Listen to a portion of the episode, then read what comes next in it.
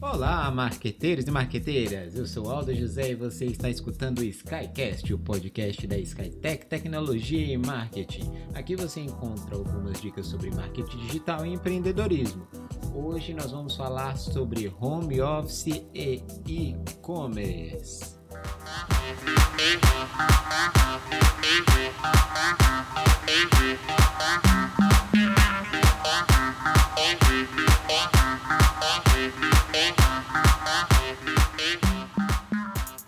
Aldo, trabalho em escritório, eu tenho uma empresa, tenho lá meu escritório bonitinho, só que meu escritório está fechado, porque tá tudo fechado e ninguém pode ficar um Não se perto pode do abrir outro. nada, restrições, máscara pra todo lado. Mas eu preciso trabalhar, preciso continuar meu negócio aí. Como é que nós faz? Como é que funciona esse negócio aí do home office?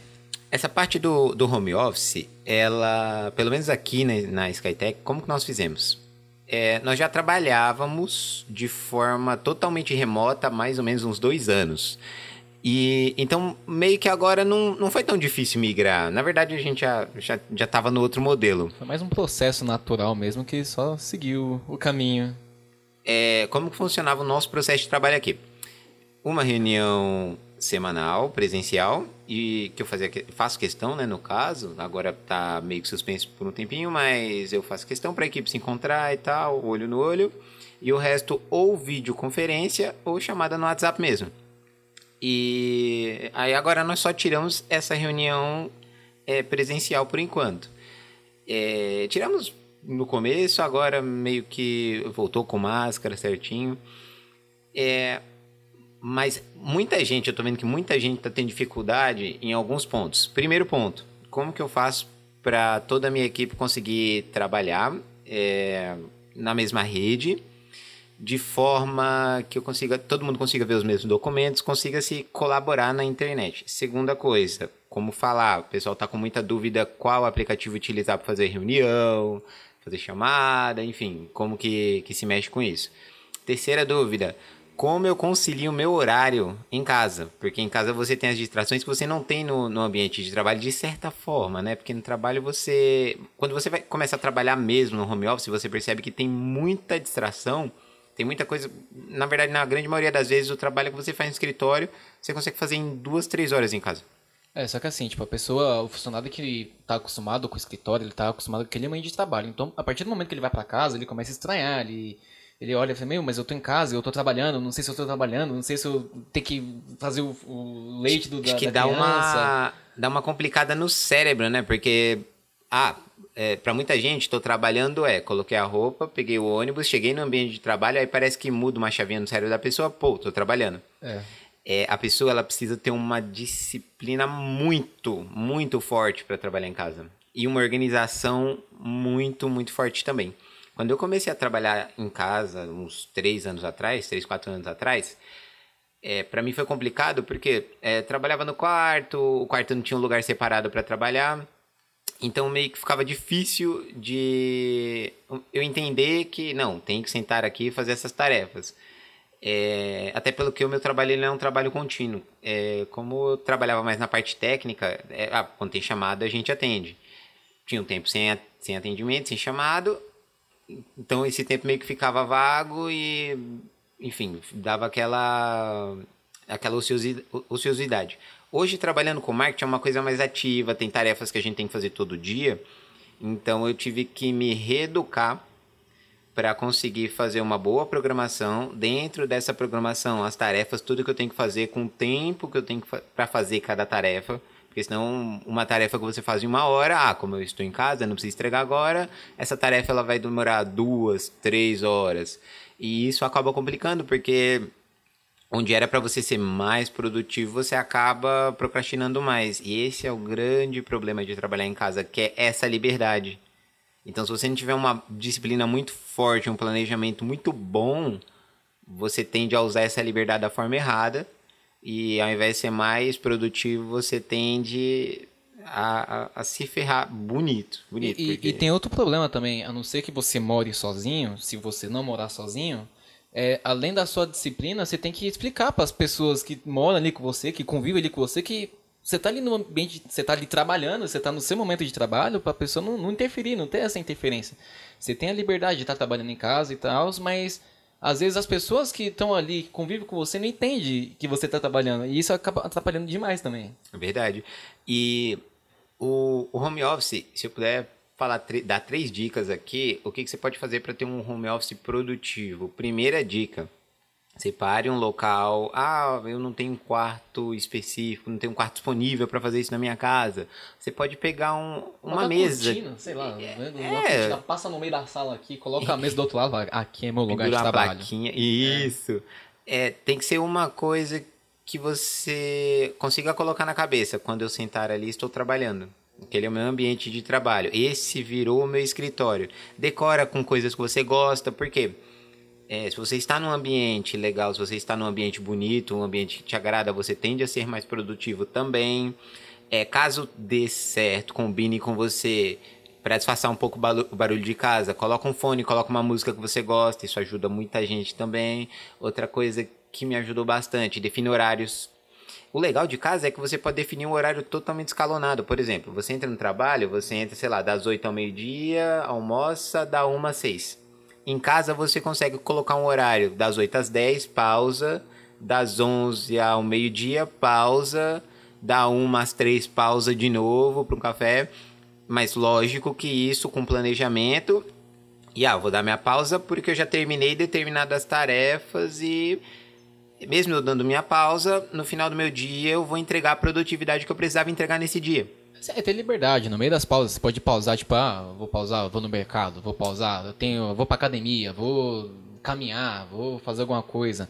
Meu, tá muito puxado, tá muito desgastante, tô com a cabeça cheia, pause, vai friar a cabeça, sei e lá. Você sabe que esse negócio do home office, ele é interessante porque ele, ele faz as pessoas CLT tem um, um, uma, um, uma provinha, um gostinho de como é trabalhar por conta.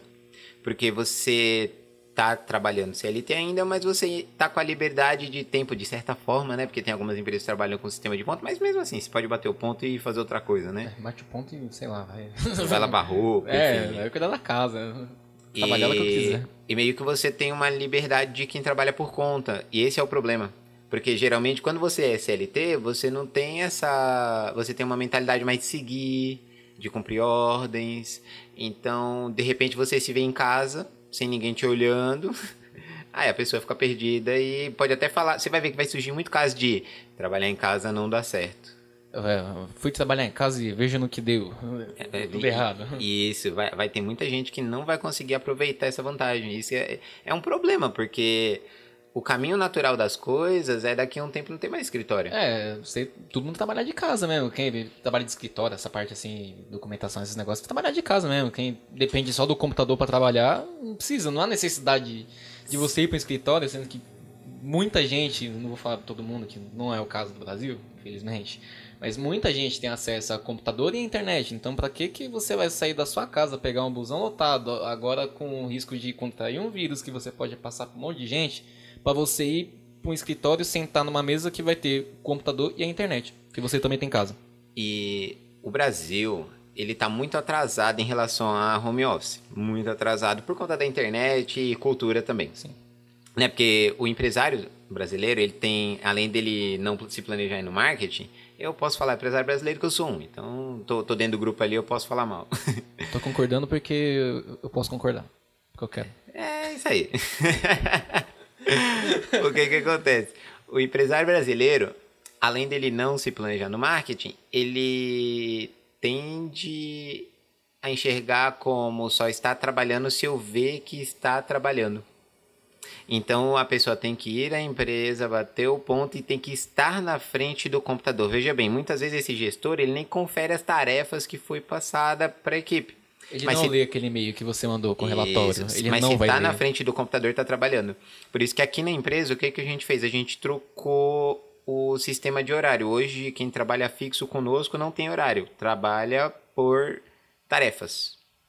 Então, você tem as tarefas para fazer E se você fizer em 10 minutos, bom para você. Se você demorar 10 horas para fazer, azar seu também. Fique melhor nisso. Para fazer mais rápido. Isso. E o que, que eu percebi? Um aumento de produtividade muito bom. Além da, da vaga aqui na empresa ficar mais atraente, porque você não tem um horário a cumprir, você pode colocar toda uma vida ali junto e você pode se dedicar a projetos seus. A gente apoia muito projeto do. Eu, eu quero muito que as pessoas que trabalham comigo abram empresas, se deem bem. A gente tem um sistema de treinamento onde a gente coloca. É, tenta sempre estar tá, tá regando o pessoal com conteúdo novo para a pessoa estar tá se reciclando. E... Tá sempre aprendendo coisas novas aqui. Conhecimento nunca é demais, né? Inclusive, é um fato. Uh, nós estamos em maio aqui agora, não sei quando você está escutando esse podcast. É finalzinho de maio? É 27 a... de maio. Ui. Agora, em, em maio mesmo, nós vamos fazer uma reciclagem na, na parte de home office. É, na, na nossa reunião para dar uma reforçada, porque é, é, um, é, um, é um sistema, é um jeito de pensar novo que você tem que ter, porque você está trabalhando de uma forma diferente. Não adianta pensar que é, você vai chegar em casa, vai abrir seu notebook, vai dar vai estar tá tudo certo, a não ser que você seja uma pessoa muito disciplinada. Se você for uma pessoa muito. Quanto mais disciplinado você for, mais rápido você vai conseguir colocar isso para funcionar. E isso vai, vai acabar dando certo para você. A gente falou um pouquinho de home office, mas é, como que a gente explica para o dono daquela empresa como que ele faz essa transição?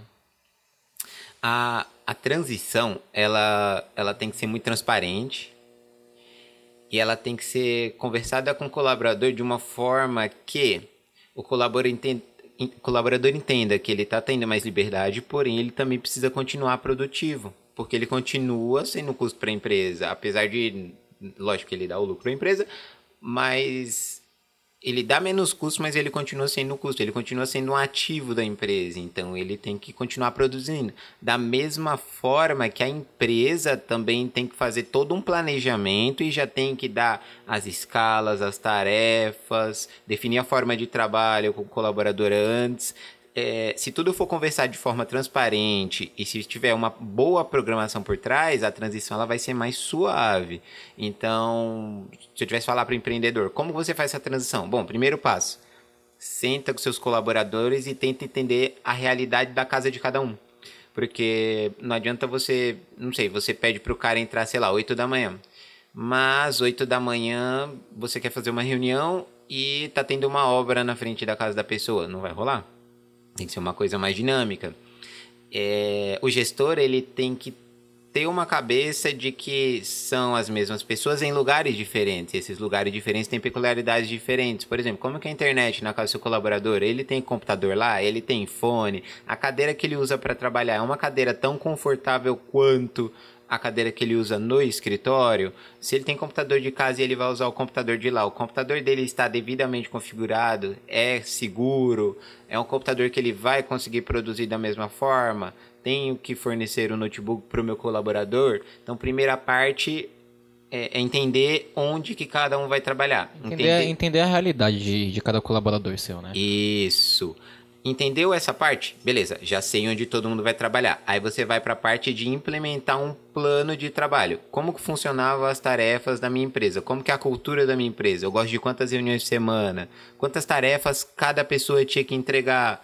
Quanto tempo cada colaborador demora para fazer cada tarefa? Você tem que ter isso tudo documentado. Claro que vai, mudar bastante coisa, você vai entrar no home office, mas você também não pode perder a essência da, da tua empresa. Você não pode, tipo, ah tem que continuar produzindo para continuar pagando.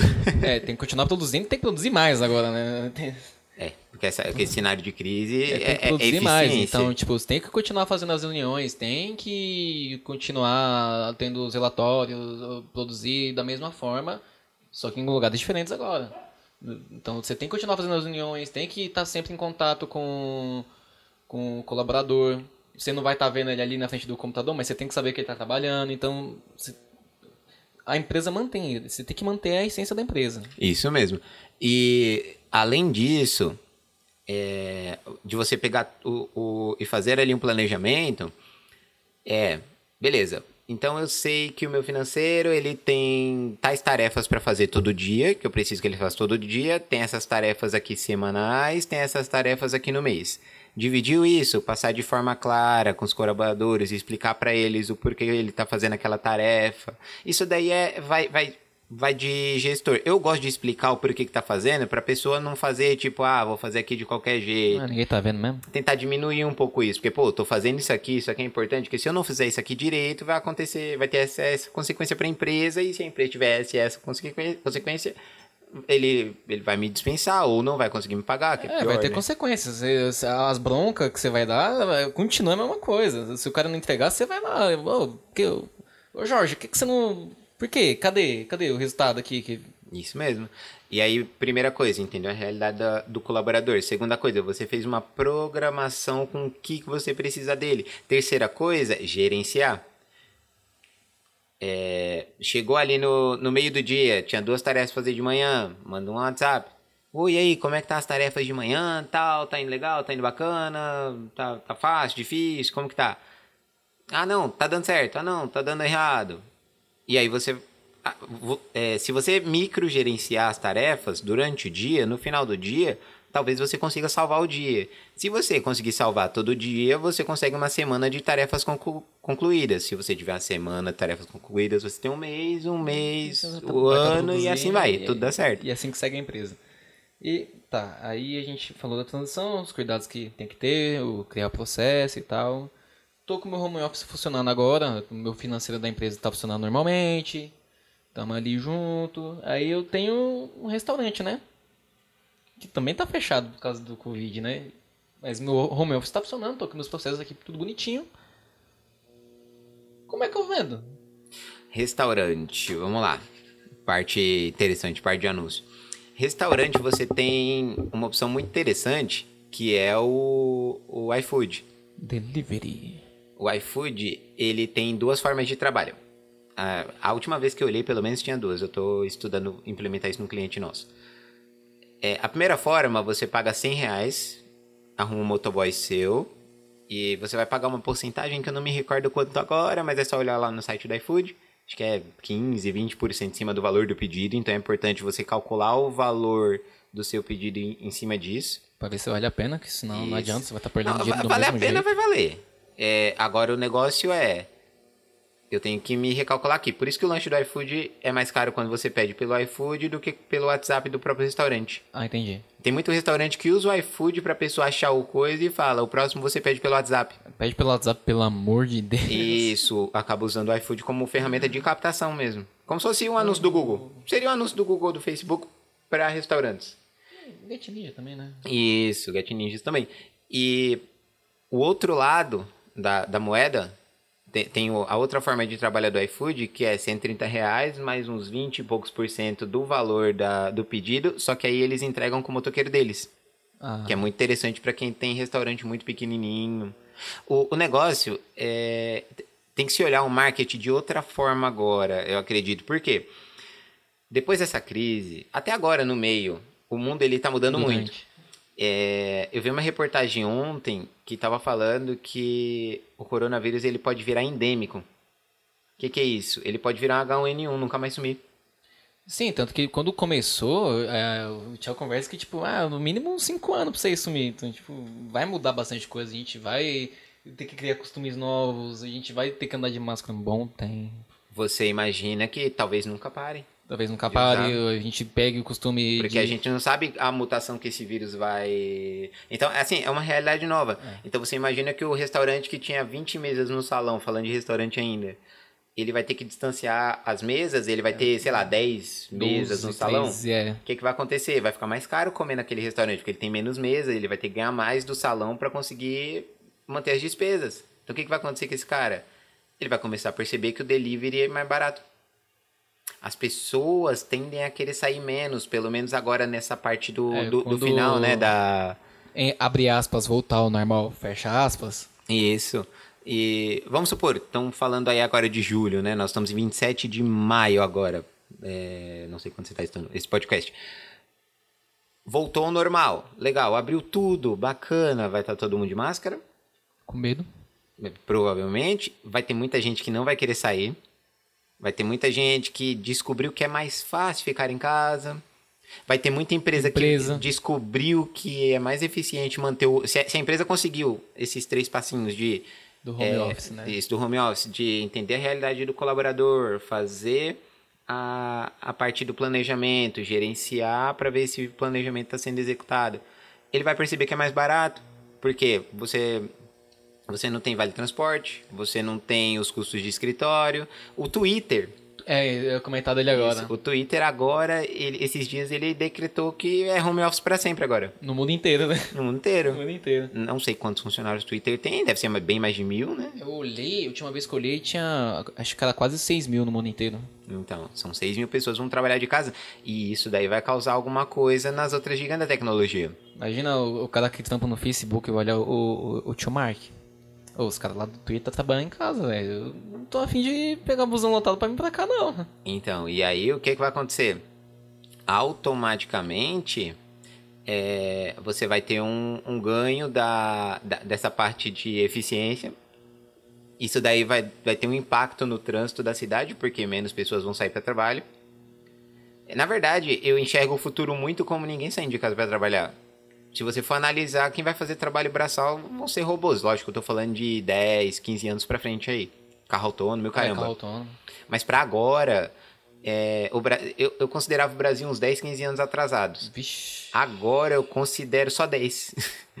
então, assim, estamos atrasados ainda? Estamos. Muito. Só que muitos empresários perceberam que é hiper importante você, você pra- principalmente ó, você teve uma queda na receita, você precisa deixar a sua empresa mais eficiente de forma financeira. Você vai ter que cortar custos. Sim. Se você tem um escritório de, sei lá, 15 pessoas, que é um escritório que é praticamente, sei lá, meio andar aí, dependendo do prédio, você agora vai poder pegar um escritório bem menor, colocar só duas pessoas lá e o resto tudo trabalhar via remota e você deixar só uma sala de reunião fazer uma reunião É. mensal, não sei. É, abriu muito o horizonte do, do empresário brasileiro. E quem souber aproveitar vai. Nossa, vai. Eu, eu até, eu até concordo com você, né? Porque a gente vai meio que ter uma informatização do mercado, né? É, O que é maluco você falar disso em 2020. então, né? A Esse gente- negócio deveria ter entrado 2000, mas tudo é, bem, entrando- né? Falando um pouquinho de indústria, a gente tá lá na Europa lá com a 4.0 já entrando aí, né? Internet das coisas e A tudo. gente falou no, no- no outro episódio, é E verdade. aqui a gente tá na 2.0 ainda, mas mesmo a gente aqui na 2.0, é, quando eu tava no, no meu curso de manutenção industrial lá no Senai, a gente já falava de 4.0. A gente já começou a falar de 4.0. Então, tipo, as pessoas já tá tendo noção do que é a 4.0 aqui. E algumas empresas já tá tentando implementar a 4.0. É, a- você citou do negócio lá do, do, do caminhão autônomo Caminhão lá, autônomo. que quando tava acabando o material na máquina, vinha, vinha o robozinho e colocar. Aqui no Brasil já existem máquinas. Pra quem não escutou outro episódio, nós falamos um pouco de indústria 4.0. O que, que seria indústria po- 4.0? A indústria onde as máquinas conversam com as máquinas e trabalham praticamente sozinhas. Hoje, praticamente sozinhas, daqui a uns anos, sozinhas. Você vai ter uma fábrica operando sozinha, você vai ter quatro, cinco pessoas ali dentro da manutenção só supervisionando para ver se nenhum equipamento deu, deu mau funcionamento, para fazer algum reparo, alguma coisa assim. Você pega os, os tornos CNC da, da Home, que é uma empresa gigantesca. é, já tem, já existe já máquinas que se auto. é, se auto. Consertam, Não. É, alimentam. se autoalimentam. Alimenta. E, e é maluco. Vo- Voltando um pouquinho para restaurante, outra coisa que você pode fazer com o seu restaurante. O iFood, ele abre a, a fronteira ali de a pessoa abrir o celular e achar você. Tô com preguiça pra sair de casa, não quero comprar um lanche, abriu o iFood, nossa, tem um restaurante aqui na minha rua, ou na rua de baixo. A pessoa tende a pedir de você porque você tá mais pertinho dela. E ela entende que você vai entregar mais rápido, né? A pessoa tá com fome. Isso. Então você meio que entra em pé de igualdade ali com lanchonetes grandes. Você não precisa ter necessariamente um, um- uma puta estrutura, né? Perdão o palavrão aí. Agora, além do iFood, trabalhar redes sociais. Você pode fazer anúncios no Facebook e no Instagram para localização bem próxima ali do seu estabelecimento. Você consegue colocar o seu anúncio para aparecer para 2 km, 3 km do seu estabelecimento, ou seja, só pessoas próximas a você que vão ver o seu anúncio nessa modalidade de anúncio. Por que, que isso é legal? Pessoa de perto tende a pedir de quem está mais perto. Principalmente agora, tá tendo um movimento legal aí na internet de ajude a empresa do seu bairro. O pessoal tende a comprar mais dos pequenininhos também. É, então, outra coisa muito legal, você e, e, sempre alimentar o seu Instagram de forma que o cliente veja que você está ativo, tentar colocar algum diferencial em relação ao seu concorrente, organizar o Instagram da mesma forma que a gente falou no outro episódio. É, Facebook e Instagram hoje eles são uma vitrine, como eu falei lá no outro também, eles são uma vitrine que pode fazer você alcançar milhões de pessoas, mas se você tem um restaurante e de repente você não quer atingir, sei lá, você mora na Zona Sul, você tem o seu restaurante na Zona Sul, você não quer atingir a Lapa, não tem problema.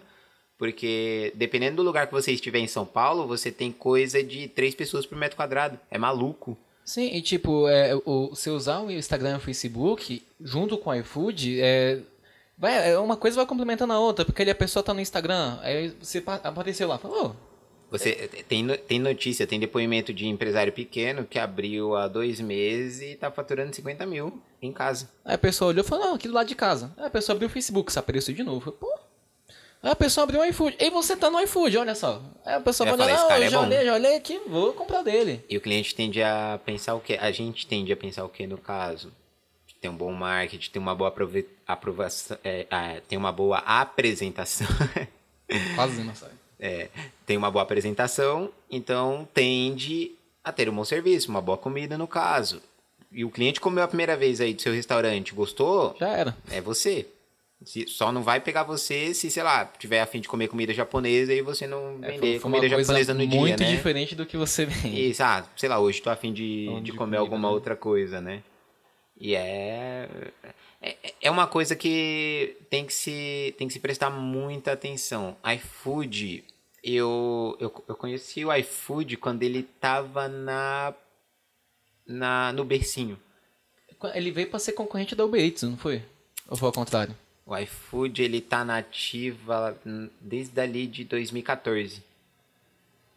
Eu tive um relacionamento com uma pessoa que trabalhou na empresa que lançou o iFood. Ah.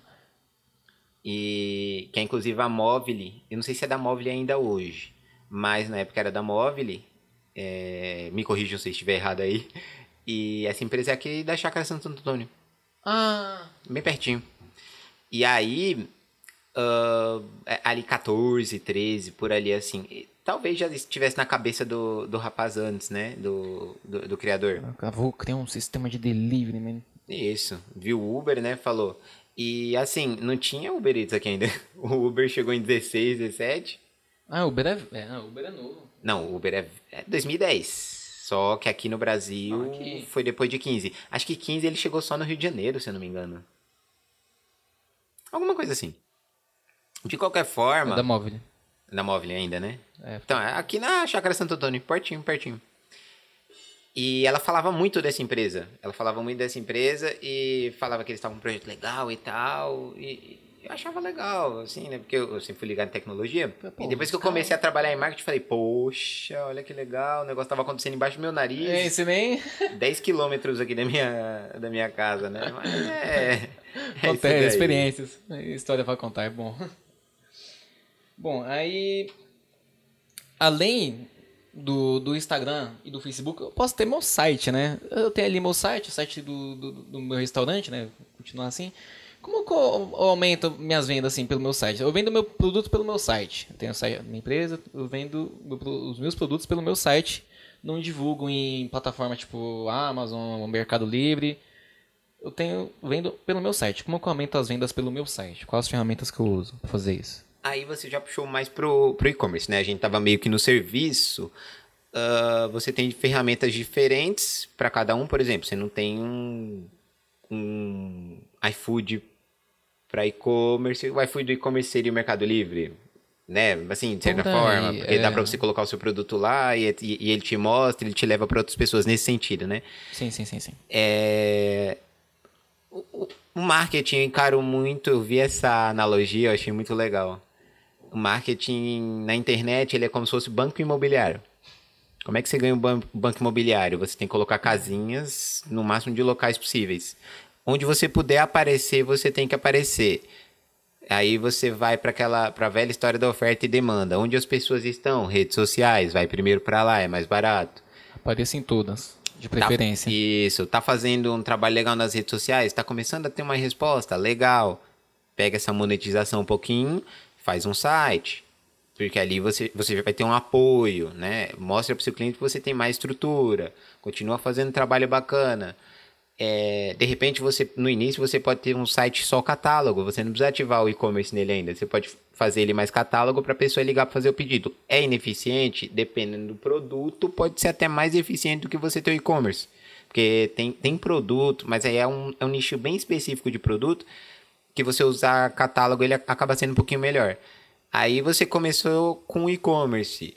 Você tem que tomar cuidado com algumas coisas no e-commerce. Primeira coisa, é, os processos da sua empresa têm que estar muito bem alinhados. Você tem que ter um bom processo no seu financeiro. O que é um processo? Conjunto de passos para chegar àquele objetivo. Você tem que ter um ótimo processo seu financeiro para conseguir processar o pagamento das pessoas. Então, um bom sistema de pagamento aí, PagSeguro, PayPal, Mercado Pago hoje, você tem alguns players bons aí no mercado. Depois de você organizar essa parte aí do financeiro, você tem que ter um bom sistema de expedição. Você vai entregar pelos correios, legal. Você tem um carro para levar para lá, você tem alguém que leve para você. Quantas vezes você pode sair por dia para fazer a entrega? Até ah, aonde, né, você pode entregar isso? É, no caso se for correios, Brasil inteiro, né, território brasileiro inteiro. Lógico que aí vai depender do tamanho do seu produto, etc, é. peso. Tem, tem que ficar muito atento nisso. Dá uma entrada lá no site dos correios, entra no YouTube, dá uma olhada como abrir no meu e-commerce. Você vai ter tem muito conteúdo bom lá falando algumas manhas, algumas experiências positivas e negativas sobre essa parte de, de pacote, entrega, algumas manhas que você tem que ter no correio, algumas coisas que você tem que falar para o seu desenvolvedor fazer a ligação no seu site para você conseguir calcular o frete, que é, é, bem simples hoje. O correio ele trabalha com praticamente todas as plataformas tem aí. O correio você consegue interligar o WordPress com o WooCommerce, você consegue interligar no PrestaShop, no, no Shopify, entre outros. É, beleza, já vi financeiro, já vi ali a parte da entrega, pacote, etc. Ah, logística. A parte logística. Aí, não menos importante, você vai ver como jogar mais tráfego na sua loja. Porque quanto mais pessoas entrarem, vai ter pessoa que vai entrar e vai comprar, vai ter pessoa que, que vai entrar e não vai comprar. Quanto mais pessoas você jogar lá dentro, mais conversões, no caso, venda, você vai ter. É, eu, eu tendo a fazer da seguinte forma aqui na empresa. É, eu tendo a jogar o um tráfego mais ou menos qualificado ali, o máximo qualificado que eu consegui jogar logicamente no, no e-commerce, já sabendo que o cliente está tudo organizado e ele consegue suprir a demanda que é entrada ali. E eu tendo a utilizar as redes sociais para segurar aquela pessoa. Porque você tem a pessoa que vai entrar, mas não precisa comprar agora. Ele entrou só para saber mais ou menos o seu preço, saber se você é caro. E ele não quer comprar agora. Então, se você conseguir fazer essa pessoa se cadastrar ali para ela receber uma newsletter, que seria o e-mailzinho com as promoções, se você conseguir fazer ela te seguir no Instagram, no Facebook, e no Facebook e no Instagram você começar a jogar ofertas, e você também pode para ela, né, para continuar esquentando, esquentando o lead, né, que a gente fala. É uma, é, uma das é, formas de esquentar. Você tá ali sempre mostrando ali para ela e ela vai ficar com aquilo na cabeça. Olha, tô pessoa... vivo, tô trabalhando, e aí você a gente entra um pouquinho no episódio passado e você mostrar, olha, mas centésima entrega feita. Olha, esse aqui é o depoimento do cliente tal que comprou lá na nossa loja e gostou. E, e aí um, um, cliente falando bem de você. Uh, se você puder colocar também junto a isso daí, além da postagem de conteúdo periodicamente, como, conforme você puder, quanto mais você puder postar, melhor a parte dos depoimentos também, mandar ofertas para o cliente também, pedir para o seu gerente de tráfego, que é quem cuida do tráfego aí para você, fazer o remarketing para as pessoas que entraram no seu site e não compraram, com ofertas daquilo que ele viu. Por exemplo, ele viu uma camiseta a 39, vamos supor que você consegue fazer uma promoção a 30, um exemplo. Você joga essa camiseta que ele olhou. Você joga essa camiseta a 30 para ele no remarketing. Então ele vai entrar, nossa, tá em promoção aquela loja lá, pô, agora eu consigo comprar já. Por quê? Tem que se pensar no seguinte, quando você está trabalhando com, com empresa você tá e com cliente, você está trabalhando com uma jornada de compra. Então essa jornada de compra, ela tem, ela tem início, meio e fim, só que o fim é o começo da próxima jornada de compra. Então, por exemplo... É muito fiz, legal essa analogia. É a, a, o final da venda é o começo da outra, né? Exatamente. Mais ou menos assim. Então, por exemplo, meu cliente foi, ele pesquisou o que ele queria pesquisar, ele não comprou. Aí ele ficou lá nas redes sociais, viu uma oferta bacana, acabou entrando dinheiro para ele, ele foi lá e comprou. Legal. Agora você tem que continuar mandando conteúdo e mandando coisas novas e ele vai continuar comprando de você. Então você tem que levar alguns números em conta. Quais números? LTV é muito importante, que é o Lifetime Value. O que, que é isso? É o tempo de vida que o cliente vai passar comprando de você em média. Depois que você tem a empresa aberta há um tempo já e você tem um bom cadastro de clientes ali, com sistemas por trás, você vai descobrir que tem alguns clientes que, em média, que, o cara não compra só uma vez de você e ele vai embora. Ele, ele acaba tendo uma, uma certa regularidade.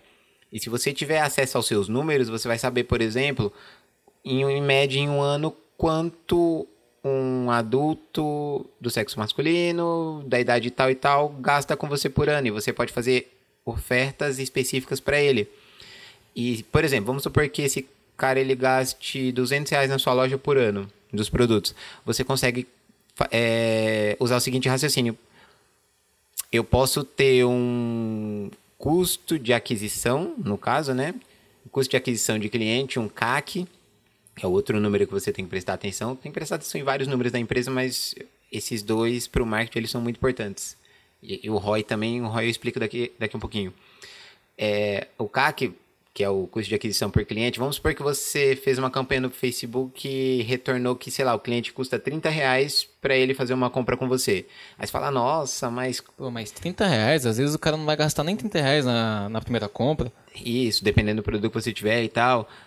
Só que você tem que analisar o tempo de vida que o cliente vai continuar com você. Porque você gastou 30, ele fez uma compra agora, sei lá, de 70 para ver se chegar, vai ser a sua loja idônea.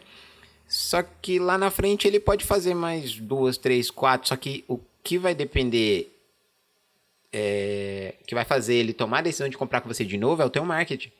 O teu marketing, ele tem que, a tua publicidade, ela tem que continuar ativando essa vontade nele de comprar. Por isso que você tem que continuar postando conteúdo e cuidando da sua audiência. E sempre que puder, modificando, renovando, trazendo produtos novos e melhorando a gama de produto, de produtos, desculpa, que você tem. Falei do ROI lá atrás, falar um pouquinho do ROI aqui agora. O que, que é o ROI? É o retorno de investimento. Quanto você gastou para fazer a venda e quanto retornou dessa venda para você de lucro líquido. Resumindo, o lucro depois de tudo que você investiu para trazer o cliente. Vamos supor que você gastou 10 reais para trazer o cliente, com taxas e, e com tudo. Eu, eh, no meu ROI eu coloco todos os custos. Mas tem como você fazer só o ROI só da campanha, que seria só o que você gastou com anúncio, com a mão de obra lá da pessoa que está fazendo o anúncio. Eu, eu gosto de englobar tudo, mas apesar que eu tenho todos eles escritos na, na planilhazinha, ela me mostra todos eles escritos. Mas, por exemplo, vamos supor que você gastou 10 reais para o cliente entrar. Desses 10 reais que você gastou para ele entrar, ele, ele acabou comprando 50 reais com você. E aí, tirando o custo do produto, mais os seus 10 reais, sobrou 30 para você. Então, você gastou 10 e voltou 30. Você tem um ROI de 300%. Isso é lógico, é, tirando seus custos, né, e tudo. O, o teu lucro líquido, ele é automaticamente e, o... É, e se você fez essa conta aí, tirando tudo o custo operacional... Isso, né? isso. Se você colocar, vai dar, vai dar um pouquinho menos. É ideal você ter todos esses custos marcados, porque tem muita gente que está vendendo muito, mas está trabalhando negativo. É, tá vendendo, mas tá, tá negativo. É, como assim? Eu tô vendendo 200 mil por mês. É claro, você tem 300 mil de custo, irmão. Aí fica meio difícil. E você sabe que tem casos que são mais sutis. Às vezes o cara tem também 200 mil de custo e vem 200. E ele tá pegando em dinheiro ali. Ele né? tá o dinheiro tá trocando de mãos, né? Rapaz. Ele, pô, tô faturando bastante, a empresa tá quase chegando lá. E o que, que ele faz? para sustentar, ele gasta do cartão de crédito. Aí o cara se afunda. É onde você vê. Você vê muito. Nossa, quantos clientes eu já conversei? O cliente, nossa, Aldo, eu pego em dinheiro, eu mexo com dinheiro e tudo mas eu nunca tenho dinheiro para fazer nada para mim. Aí você vai olhar no, você vai olhar o ROI do cara, tá negativo. Você vai olhar o custo de aquisição do cliente, é um custo de, é um custo de aquisição às vezes baratinho, só que ele não faz um trabalho pro cara comprar de novo. Tipo, é barato, mas ele só adquire aquele cliente uma vez. Ele não, não, não, não tem o. Ele praticamente. Como é que é a sigla? É recorrência, no caso. O life, lifetime. Lifetime value. é, tem, é pra uma compra. Muito alto, é só aquilo. É uma vez, é descartável, tá ligado? Aquilo, acabou, vai embora. Tchau. Então, outra coisa para ficar de olho também no ROI é. Qualquer coisa eu coloco a fórmula do ROI na descrição aqui, ou caso alguém entre em contato lá na, nas nossas redes sociais, eu, eu mando direitinho como é que calcula. Posso até mandar a É, planilha em, também. em contato com, com a página da Skytech lá no Instagram. Isso. E outra coisa interessante é, que, que eu acho muito importante você, você ficar de olho no. quan- Quando você tem o e-commerce. e Tudo isso que eu falei aqui serve para empresa de serviço também, viu? Ou quase tudo, tirando parte de des- despacho aí, mas em relação à parte de. de do, do ROI, do Lifetime Value, para serviço também é a mesma coisa. É, também tem a parte de que de você de- depois que você ficou de olho nisso tudo, né? O que, que você pode fazer para fazer esse cliente que você já pagou 10 reais comprar mais, aumentar o ticket médio dele com você? Vamos supor, ele entrar e comprar só uma blusa. O que, que você pode fazer para ele comprar uma blusa, um cinto e uma calça? Você for em shopping, você vai ver muito isso. Você vai para comprar uma blusa, você sai com tudo. No, no Mercado Livre e na Centauro, que eu já comprei coisa na Centauro, tem isso também, que tipo, que nem Eu vou comprar a camisa do São Paulo. Aí ele embaixo já tem, né? Você quer personalizar? É mais 10 reais o letra e mais 10 o, o número. Aí beleza, aí você personaliza. Aí você vai encerrar a compra. Aí tá lá embaixo assim, um- uma fileira assim. É produtos que você possa gostar. Aí tá lá o short, que do, do No, mesmo no Mercado Livre é quem comprou esse levou, Levou esse aqui esse também. também, alguma coisa. Aí tá ali o short, o a chuteira, a bola. E por, aí vai, isso chama-se upsell. Upsell ou upselling. Que é, é o. Upselling. Upselling. Selling de venda. Sell. S-E-L-L. A de venda mesmo. O, o Mac faz muito isso na, na parte lá do, do Batata Grande um real, né? Batata Grande por mais um real, você tá com a média. ele cobertura faz extra. e, e isso é maluco, porque, por exemplo, imagina assim, a Starbucks, se eu não me engano, o lifetime value o va- é, do cliente com ela é cerca de 18 anos. Ah, Eu vou tomar café na Starbucks até o dia que eu Mais puder tomar isso. café, né? E, É maravilhoso. E durante esse tempo todo, o cliente ele tende a gastar na Starbucks pelo menos 200 dólares. O que quer dizer isso? Se ele gastar 199 dólares para fazer esse cara entrar na empresa e comprar um café, Vai valer a pena. Vai valer a pena, porque aí você fala, ah, mas só um real de lucro, Aldo? Sim, só No primeiro esse, ano. Esse ca... Não, não, a vida inteira. Não, pera.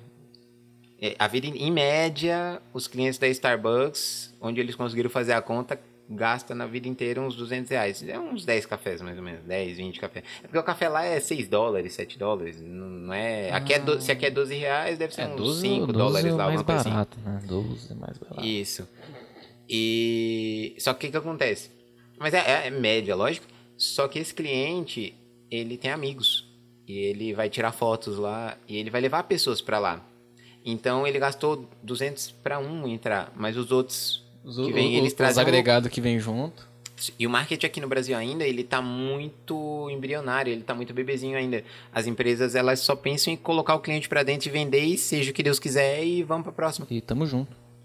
É isso. E, e- isso que é ruim, porque o que vai fazer a tua empresa crescer a, a longo prazo é você ter uma relação boa com o seu cliente. É, e se- você vender recorrentemente para ele. É, me- é melhor você fazer uma venda que vai gerar 10 do que você fazer uma venda que vai gerar uma venda. E é só aquilo e nunca mais. Aí você vai ter que gastar mais dinheiro pra fazer, mais pra manter, pra, nem nem manter, né, Pra criar novos possíveis clientes e aí você fica nesse ciclo vicioso aí que você não vai parar nunca. É verdade. Fica correndo atrás do rabo o resto da vida. É isso aí, galera. Então, vamos ficando por aqui hoje.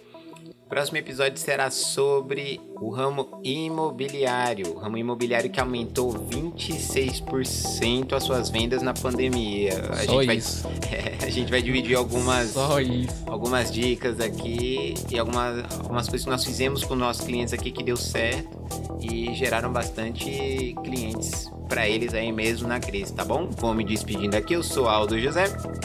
Eu sou Paulo Ribeiro. Se quiser me seguir no Instagram, Instagram é Paulo Ribeiro Espaço DJ. Siga o perfil da Skytech também, Skytech MKT de marketing. Skytech TMKT. Tem um Tzinho ali antes. T. Tem um Tzinho ali antes. E é isso aí. Até a próxima, pessoal. Obrigadão. Tchau, tchau. Valeu!